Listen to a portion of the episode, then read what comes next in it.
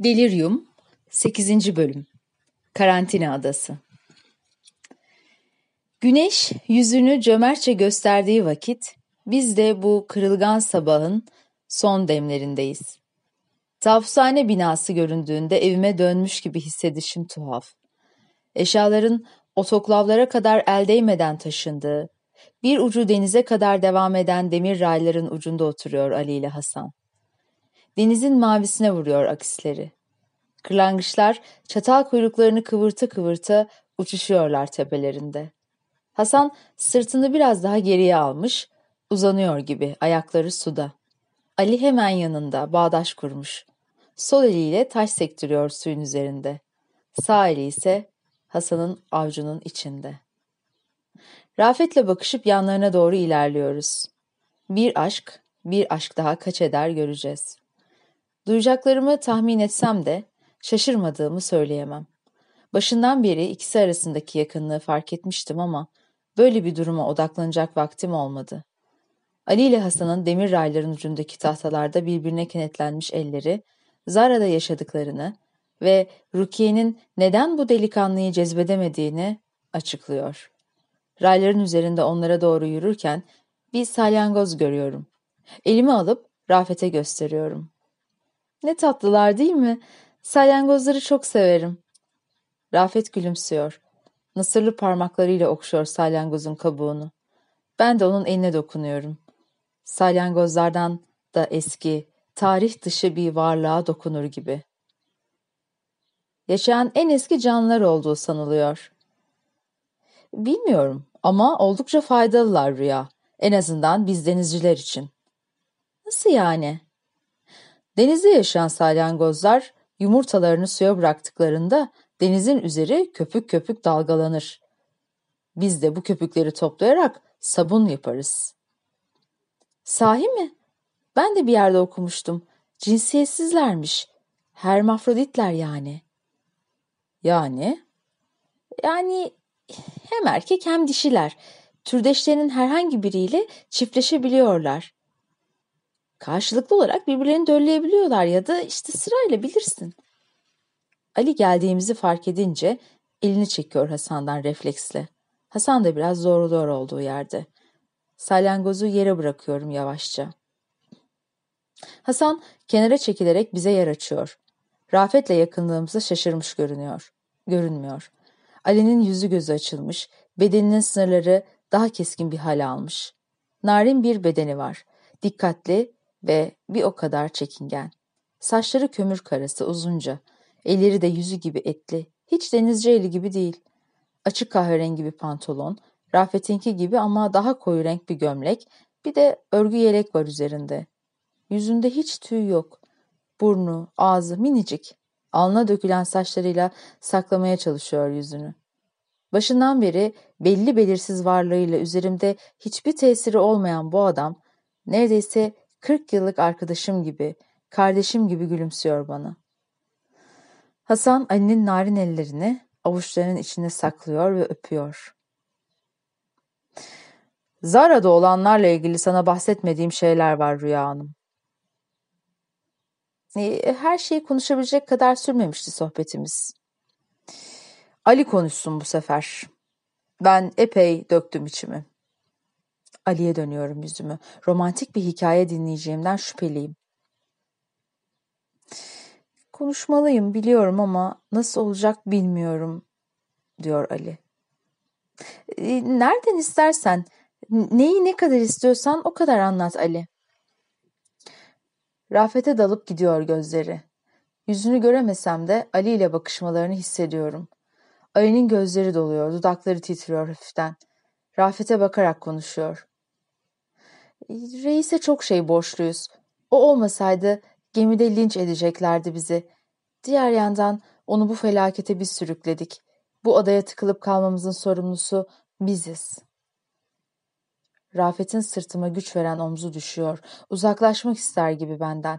İzin vermiyorum. Sıkı sıkı sarılıyorum kollarına. İnanmakta güçlük çektiğim şey şu. Ölünce özgürleşir sandığım ruh.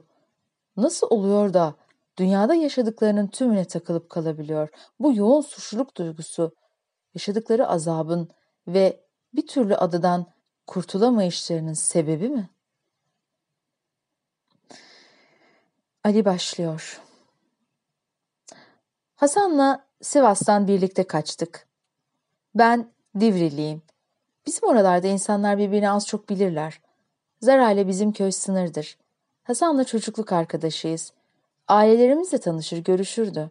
Tarlada, bağda, bahçede az kovalamadık birbirimizi. Yıllar boyu da isim koymadık yaşadığımıza. Çocuktuk, gençtik, deli doluyduk. Kimselerin dikkatini çekmedi yakınlığımız. Ta ki Hasan evlenene kadar. O günden sonra hiçbir şey eskisi gibi olmadı. Ben içime kapandım. Hasan'ı da görmez oldum. Ne o aradı sordu ne de ben. Beni de evlendirmeye kalktılar ama direndim. Erkekliğimden şüphe edilmesin diye de bıçkın gibi dolaştım köyün meydanında. Orada burada hovardalık hikayeleri uydurdum. Kahvedeki ayılar bu hikayelere inandılar mı bilmem ama öyle eğleniyorlardı ki tüysüz suratımı, narin ellerimi görmezden geliyorlardı. Uzun zaman böyle idare ettim. Sonra Hasan'la ilgili dedikodular kulağıma gelmeye başladı. Rukiye onun ipini pazara çıkarmıştı ve benim gibi saklanma şansı kalmamıştı. Kaçtığımız gece odamın ortasına düşen taşla uyandıydım. Pencerede kırmızı bir kafa. Gözleri fal taşı gibi açılmış. Korku içinde. Sesi bile çıkmıyor Hasan'ın. Ben de şoka girmişim herhal. Uzun uzun baktım Hasan'a tanımadan. Tanıyınca da pencereden dışarı attım kendimi. Sarıldık. Çamur içindeydi. Orasında burasında kan izleri. Hiçbir şey sormadım. El ele tutuşup koşmaya başladık. Sivas'ı son görüşüm budur. Ne yalan söyleyeyim, hiç de özlemedim. Uzun bir kaçış oldu. Oralara hiç girmeyeyim. Kaçak yolcu olarak bindiğimiz bir gemide tayfalık yapmaya başladık. İlkin cazip geldi bu iş. Yemek bedava, iş de var, parası da iyi. Eh, gel zaman git zaman. Aşk bu. Dokunmasan bakarsın, bakmasan düşünürsün, düşündüğün hissedilir, kokusu çıkar bir şekilde. İlk çalıştığımız gemide pek oralı olmadılar halimizle. Herkes kendi derdindeydi. Biz de epey gayret sarf ediyorduk dikkat çekmeyelim diye. Adriyatik limanlarında izinde, izinli çıktığımız birkaç gece hasret giderip kadınlara gitmiş iki çapkın gibi gemiye dönüyorduk. Sonra bu gemi işi bizi yormaya başladı. Trieste'de indik gemiden ve bir daha binmedik. Aylarca orada burada gezindik. Tabii paralar suyunu çekince çaresiz yeni bir gemi bulduk kendimize. Limanda üzüm yüklü çuvalları indirirken tanıştık Rafet Reis'le. İş istedik. Şöyle bir süzdü bizi reis. Gözü tutmuş olacak ki gemideki çuvalları gösterdi bize başıyla. "Davranın," dedi. Biraz susuyor Ali. İyi de oluyor. Bundan sonra duyacaklarıma hazırlanıyorum.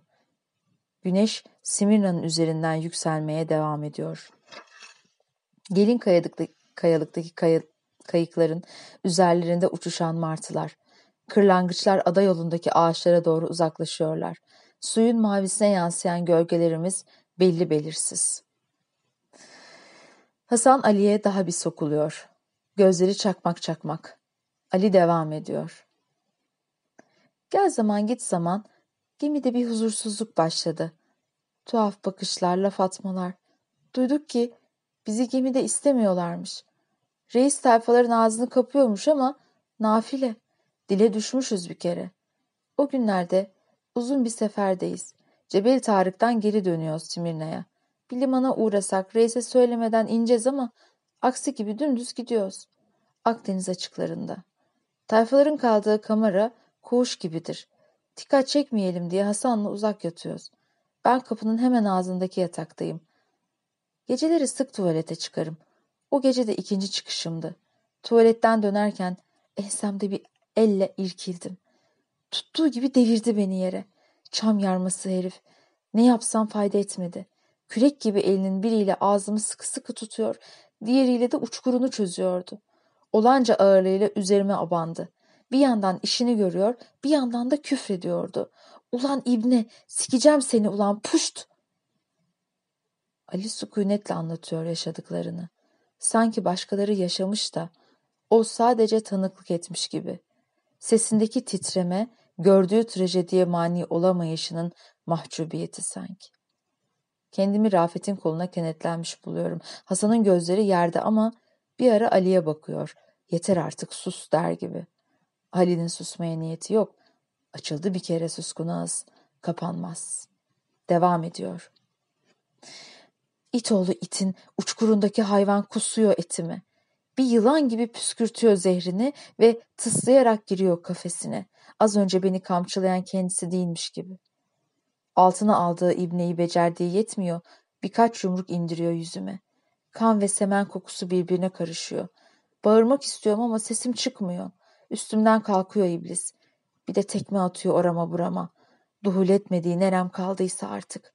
O sıra Rafet Reis'i görüyorum belli belirsiz. Her şey bulanık. İblisle göğüs göğüse geliyorlar kapı ağzında. Hatırladığım son görüntü reisin iblisi gırtlağından tutup güverteye sürükleyişi. Sonra bir daha gemide gören olmuyor hayvanı. Susuyor Ali. Artık konuşamaz. Tek kelime etse boğazı yanar. Ah dese Hasan'a yazık. Geçti gitti dese biliyor geçmedi. Susuyor. Yaprak kıpırdamıyor. Martılar çığlık atmıyor. Kırlangıçlar kuyruklarını kıvırtmıyor. Denize doğru uzanan bu demir raylı küçük iskelenin ucunda dört insan öylece oturuyor. Ölü desen değil. Diri desen değil. Heykel gibi, taş gibi desen cık, o da değil. Bu sırada balıklar başlarını suyun üzerine çıkarıyor. İskelenin altındaki taşlara saklanan yengeçler birer birer tırmanıyorlar yukarıya doğru. Balıkların burunlarına kelebekler konuyor. Yengeçlerin kabukları uğur böcekleriyle kaplanmış. İskelenin altından Gelinkaya'ya doğru uzanıp giden Büyük İskender'in antik yolu suyun üzerine yükseliyor. Sol tarafta kalan Klözmenai kentinin tarihi duvarları çepeçevre sarıyorlar adanın batı yakasını. Amforalar karaya vuruyor, üzerlerinde dans eden kadın figürleri ve bereket tanrıçası Artemis'in memeleri var. Bu sessizliği bozan bir tıkırtı duyuyoruz. Sesin geldiği yere dönüyoruz hep beraber. Minicik antik bir vazo tıkırdıyor. Sağa sola hareket ettikçe tahta iskeleye vuruyor kulpları. Sallandıkça mis gibi bir koku yayılıyor içinden. Aribalos bu. Aribalos, Yunanlı kadınların parfümlerini bozulmadan muhafaza edebildikleri topraktan şişedir. Dipnot. Yüzyıllar önce kim bilir hangi Yunanlı güzelin süründüğü mis kokusu tüm adayı kaplıyor. Oradan oraya sarılan Aribalos denize doğru yuvarlanıp düşüyor. Onun düşmesiyle az evvel yükselen duvarlar gerisin geri çekiliyor denizin altına, martılar çığlık atmaya başlıyor yeniden. Kelebekler uçuyor, balıklar yüzüyor, salyangozlar sevişiyor.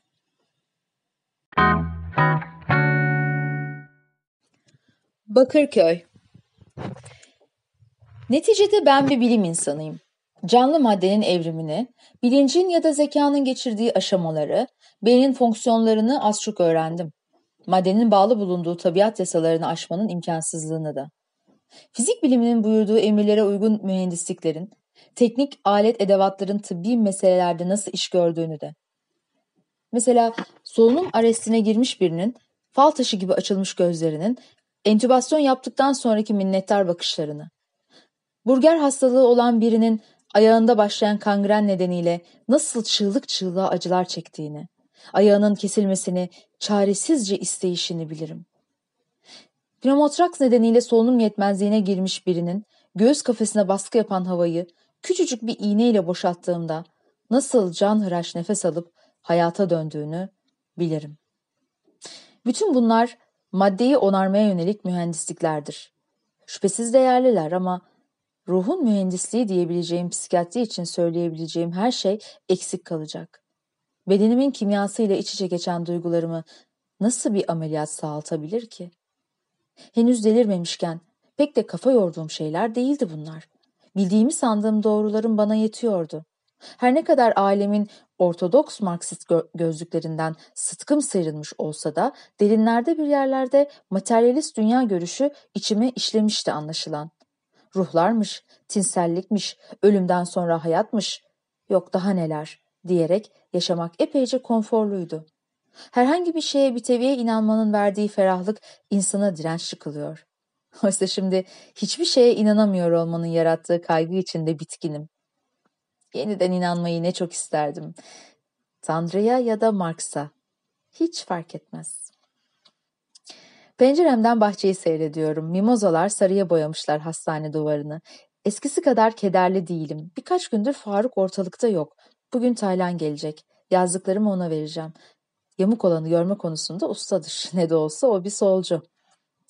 Biz solcular sosyolojik tahlillerimiz ve toplumu yeniden yaratmaya harcadığımız mesainin çok değil, onda birini kendimize ayırabilseydik, hayatın çoğul doğasını anlama konusunda bu kadar kör olmazdık belki. İnsan aklının bitmez tükenmez zihin gevezeliği, ömür törpüsü dilemmalarımız. Aslında Taylan içeriden çıktıktan sonra bizlere itiraf etmese de toplumsal mücadeleye olan inancını yitirmiş gibiydi. Yitirdiği duygular onu kendi ruhu üzerine düşünmeye, üzerine çalışmaya itmiş ama bu sefer de bohem bir yalnızlığın içine düşmüştü. İşte İstanbul'un martıları çığlık çığlığa. Belki de kelimelerden yoksun anların hatırına devam ediyorum yaşamaya. Açıklayamadıklarıma tutunuyorum sımsıkı. Sevgili okur, sana bu kitabın tek bir kahramanı yok demiştim, hatırlıyor musun? Yanılmışım. Bu kitabın tek kahramanı sensin. Duş almak için banyoya gidiyorum.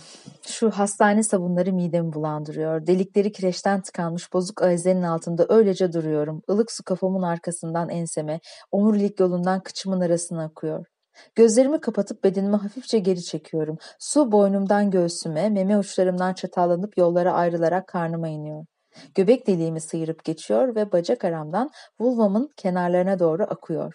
Ellerim istemsizce orama gidiyor. Suyla ıslanan tüylerimi okşuyorum. Okşadıkça mayalanmış ekmek hamuru gibi kabarıyorum. Bu tımarhaneye tıkıldığımdan beri ilk defa böyle bir şey yaşıyorum. Kırmızı dişi balığımın uyanışa geçmesi iyi bir şey belki de.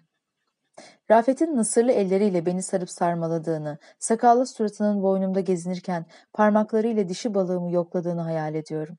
Bu hayal beni öylesine heyecanlandırıyor ki daha fazla bir şey yapmama gerek kalmıyor. Rafet'in mavi kanatları, kır, mavi kanatlı kırmızı balığımın içine girmiş gibi kasılıyorum. Çığlığımı yutkunup yere çöküyorum. Rafet de yanıma oturup kucaklıyor titreyen bedenimi. Nerede, hangi zamanda olduğumun farkındayım. Gözlerimi açtığımda Rafet'in kaybolacağının da. Su soğumaya başlıyor.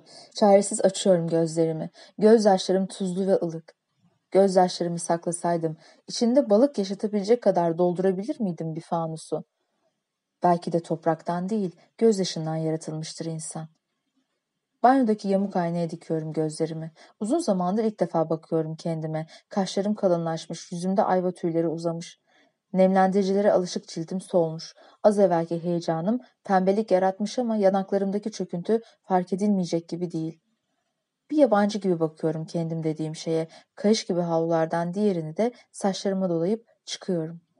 Odamın görüntüsü çakıyor beynimde. Çok eski bir görüntü bu. Sanki yüzyıllardır burayı biliyorum. İlk gelişim değil ama bu sefer son olmalı. Öğleden sonra Taylan geliyor. Bana bakışlarındaki uzaklık hiç değişmiyor. Delirdiğimden beri daha bir dikkatli. Zaten hep birkaç omuz uzağında tutar herkesi. Bu kendini koruma biçimini öncelik örnek alsam da onun kadar başarılı olduğumu söyleyemem. Taylan motoruyla gelmiş. Kaskını pencerenin önündeki minik kasaya koyuyor. Henüz okumadığım kitaplarımın yanına.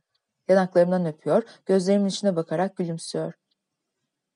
Beni ayakta karşılamana çok sevindim Rüyacığım. Bugün güzelliğin pek bir üzerinde ışıldıyorsun. Nasıl geçti ilk seans? Ee, iyi biri, şaşırdım doğrusu. Hmm, ön yargını yıkmayı başardı yani. Bilmiyorum. Taylan, neden sürekli eskiden okuduğum kitaplarımı getirdiğini anlamıyorum. Kitap kıtlığı mı var? Bazıları senin ilk kitapların. Altını çizdiğim bölümlere göz at istedim Rüyacığım. Taylan ellerimi tutuyor ve pencerenin yanına getiriyor beni. Güneşin feri gitmiş. Hastane duvarlarını örten sarmaşıklara dalıp gidiyoruz. Annemler gelmek istiyor. Son gelişlerinde onları yaka paça kovaladığın için biraz çekiniyorlar. İkisi de çok üzgün Rüya. İyi, tamam. Gelsinler. Ama bak sana ne göstereceğim. Yastığımın altından bir tomar kağıt çıkarıyorum. Saman kağıtları, kareli bloknot yaprakları, kırışmış, katlanmış bir tomar kağıt. Taylan avuçlarımdan taşan tomarları sakince alıp yatağın üzerine koyuyor. Sonra bana dönüp iki eliyle kollarımdan sıkıca tutuyor. Numaraları var mı sayfaların? Ya da ne bileyim bir başlangıcı falan? Yo, yani kafana göre takıl. Ama rica ediyorum. Lütfen Taylan, senden başkası okumasın. Her zaman gittiği sahafın torbasından bir şeyler çıkarıyor. Şampuan, krem, yeni bir defter, kalem ve kitap. Rüyacığım, terapistin hoşlanmış olmana çok sevindim. Yakında eve döneceksin, hissediyorum. Hoşlandığımı söylemedim ki Taylan. Zeki biri, kabul ediyorum. Bu kadar acı verici olmalı mı hayat? Rüya, bence değil. Acıyı büyüten şey bizim inançlarımız biraz da. Hiçbir şeyi ciddiye almamakla her şeyi fazlasıyla ciddiye almak arasında fark yok gibi. Ne bu şimdi? Zen hikayelerinden biri mi? Aslında o da yok, bu da yok, acı da yok, bilmem ne. Öf. Acı var Rüyacığım. Acı fikri olduğu sürece hissi de olacak. Ee, neyse ne. Er geç çıkacağım bu delikten. Taylan kağıt tomarları özenle toplayıp az evvel boşalttığı torbaya dolduruyor. Gitsem iyi olacak. Bugün bir doğum var. Çekimler için aylar evvelinden aldım ücretimi. Bebeğin çıkışını görüntülemem gerekiyor. Benim işimin en güzel yanını biliyor musun? İnsanların en özel anlarını sonsuz kılmak için duydukları arzunun hiç bitmeyişi. Unutmamak için mi yapıyoruz bunu? Zamanı durdurma çabası mı? Yani hepsi birden sanırım. Rüyacığım, yazmaya devam et. Haftaya bunları da okumuş olurum. Annemleri de seni görmeye gelebileceklerini söylerim, olur mu? Hı hı, olur. Taylan yanaklarımdan öpüp neşe içinde çıkıyor. Benim gözlerim yataktaki şampuanla kremin yanında duran kitapta. Bu sırada tekrar giriyor içeri, koşarak, nefes nefese. Kaskımı unutmuşum. İyi, al bakalım. Deyip kafasına geçiriyorum kaskı. Asılı kalmış gibiyim. Pencereyle yatağım, yatağımdaki kitapla belenim arasında bir yerde. Sınırlarımı yitirdiğimi söylediğimde ciddiydim. Sadece dışarıdaki nesneler değil, kendi bedenim de yabancı bana. Tıpkı otomobil süren bir sürücü gibi ruhum. Etimin içinde. Yatağımın kenarına oturup kitabı elime alıyorum. Adı da kapağındaki görsel de ilginç. Siyah dar bir pantolon, belki de çorap ve kırmızı dar bluzunun içinde narin bir kadın divanda oturuyor. Bir tarafı fırça olan aynayı sarman bir kediye doğru tutuyor. Kedi patisini aynaya doğru uzatmış. Kompozisyonun zemini simsiyah. Bu tablonun kime ait olduğunu bilmiyorum. Caravaggio olabilir mi? Her neyse. İçindekilere şöyle bir bakıp ön söze geçiyorum ama ön sözden evvel kısa bir metin var. Bir çeşit epigraf sanırım. Epigrafları severim. Diğer yandan rahatsız edici de bulurum çünkü metni okumadan evvel gözümüze sokarlar ne anlamamız gerektiğini. Sanki okur tek başına çözemezmiş de al bu da sana yol olsun buradan yürü der gibi. Bu epigrafı aynen kitapta yazıldığı biçimiyle buraya yazmak istiyorum. Sonra susacağım. Deneyle ilgili yönergeyi okuyup sana hangi adımda ne yapmamız gerektiğini anlatıyordum. Bence yazar çok hoş bir noktadan hareket etmişti. Öncelikle nasıl şaşırtıcı bir şeyle karşılaştığımızı iyice hissetmemizi sağlamaya çalışıyordu. Yönergeye bakarak şöyle söyledim. Bak, önce mıknatısla ilgili bildiğin her şeyi unut. Ama unutamıyorum. Unutmaya çalış lütfen. Unutamıyorum ki hepsi aklımda. Ben hala yöre, yö, yönergeyi takip ediyordum. Mesela şöyle hayal et. Mıknatısın olmadığı başka bir galaksiden geliyorsun ve birden bazı maddeleri uzaktan çeken bir maddeyle karşılaşıyorsun. Bak, ataşlara, ataşlarla mıknatıs arasında hiçbir bağ falan yok. Ataşları uzaktan nasıl çekebiliyor? Ne kadar ilginç değil mi? Beni, bu seni şaşırtmıyor mu? Şaşırtmıyor, şaşıramıyorum. Artık biraz kızmaya başlıyordum. Peki neden şaşırtmıyor? Çünkü dünyada var işte baba. Var işte. Cevabın çok hoşuma gitmişti. Bir an sana şöyle demek istedim. Bu dünyada esas şaşırtıcı olan var olanın varlığıdır kızım. Varlıktır şaşırtıcı olan.